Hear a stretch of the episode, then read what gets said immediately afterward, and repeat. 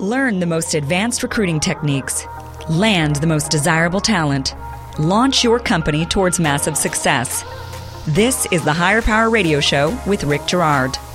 Welcome to the Higher Power Radio Show. This is Rick Gerard, and I am at TiECon Southwest 2018 with Beerud Sheth. He's the co-founder and CEO of Gupshup. Gupshup, it means chit-chat in Hindi. So what brought you to the event today?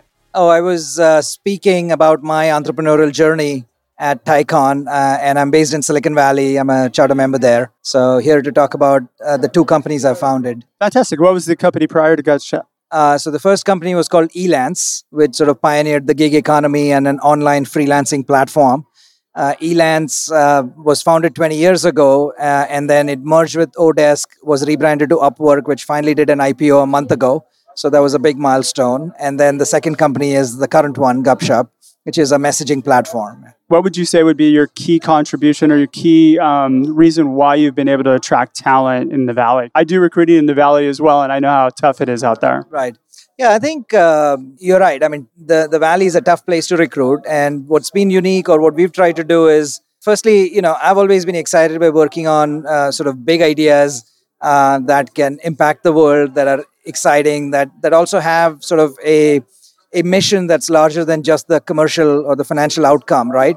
So in Elance's case, I mean, it was about creating livelihoods for millions of freelancers around the world, as well as driving savings for small businesses. So the point is, when you have a mission that people can get excited about, you know, smart people care about more. I mean, they'd be successful anywhere. They can work at a lot of jobs, but there has to be a higher sense of purpose, a mission. And I think that's been the one differentiator that works very, very well. So you've made it something that's really important to you. Do you have a mission and a purpose? Exactly. And I think most people care about that, even candidates when they're evaluating.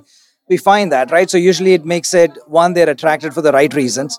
Two, you don't get into these extended negotiations over sort of minor things. You know, people are willing to take that leap of faith.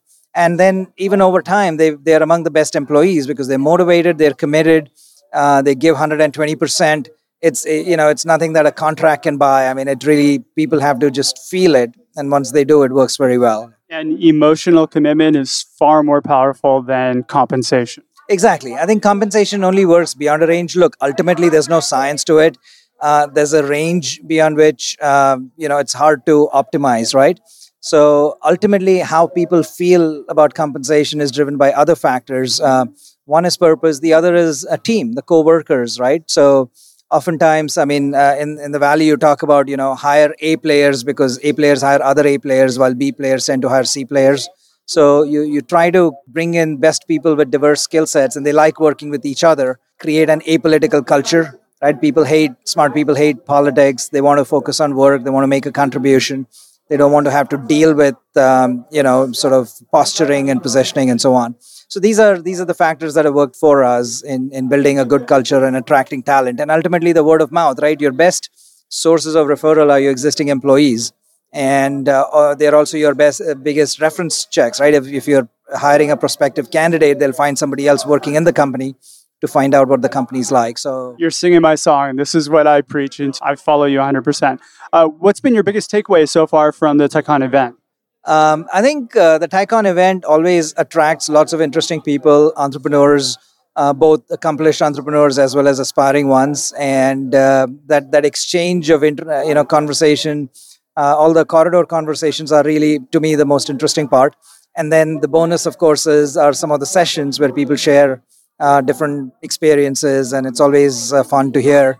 Plus, sometimes some domain areas, like right now, AI and machine learning is very topical. So that was interesting to learn as well. Anything that's plugged into your business? I think, hard to say something specific, but I mean, this is how it goes. I mean, there's always an element of serendipity. I've made a few relationships here, some connections, some old friends, and you never know. I mean, you know, it comes back, the sort of the circle of life. Some of these may translate into business opportunities or some ideas that I might use. Well, I wish you much success in your new venture. Elance was obviously a big hit, and I'm a fan. I use Elance quite often. But thank you for taking a quick moment to talk to us today. Now, if anybody is interested in taking a look at your new company, how do they reach you?